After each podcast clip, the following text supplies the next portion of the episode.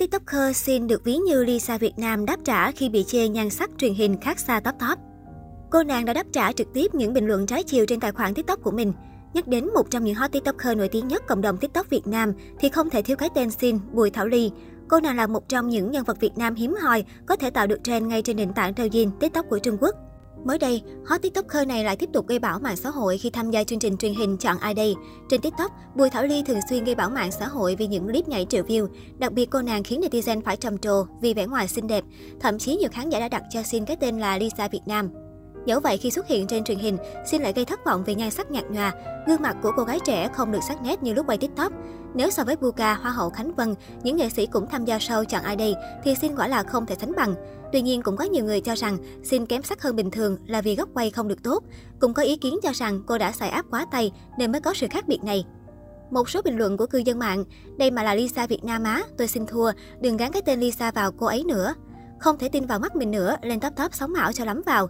Lần trước xuất hiện ở chương trình khác rõ xin mà, chắc chỉ là do góc chụp với cả cách trang điểm thôi. Cô ấy nhảy đẹp và chuyên tạo trend TikTok, nhan sắc không quá xuất sắc nhưng cũng không đến nỗi như thế này đâu. Trước phản ứng của cư dân mạng, vào tối qua 17 tháng 2, Xin đã có động thái trên tài khoản TikTok 5,2 triệu lượt theo dõi. Cụ thể, Idol Top Top đăng một clip nhảy khá vui vẻ và viết caption. Thì giờ chỉ nhảy thôi chứ biết làm gì. Đáng chú ý hơn nữa là ở phần bình luận, Xin cũng không ngại trả lời ý kiến từ dân mạng, bao gồm cả trái chiều. Chẳng hạn như khi một người nói rằng, xài áp thì bình thường, mà này là xài áp quá đà rồi nên ở ngoài thành ra đức phúc. Cô nàng bình thản đáp, Ờ, với những bình luận khen ngợi và bên vực từ dân mạng, Thảo Ly cảm ơn, thả tim và đùa lại rằng mình xin vì nhờ áp gánh còng lưng. Được biết, Bùi Thảo Ly hay còn được gọi với tên Sin sinh năm 1997 và hiện đang là thành viên trong vũ đoàn bước nhảy. Trước khi nổi đình đám sau khi xuất hiện trên truyền hình, Sin đã là một hot girl dance có tiếng trên mạng xã hội. Sin là gương mặt quen thuộc trong nhiều MV kết hợp với các ca sĩ nổi tiếng như Emily Đông Nhi.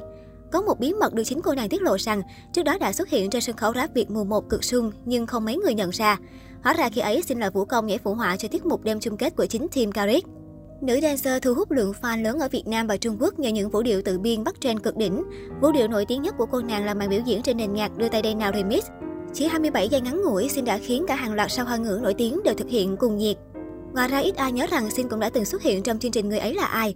Trong tập 13 Người ấy là ai mùa 2, Nhật Phương, một dancer của vũ đoàn bước nhảy là một trong ba cực phẩm được giữ lại đến vòng cuối.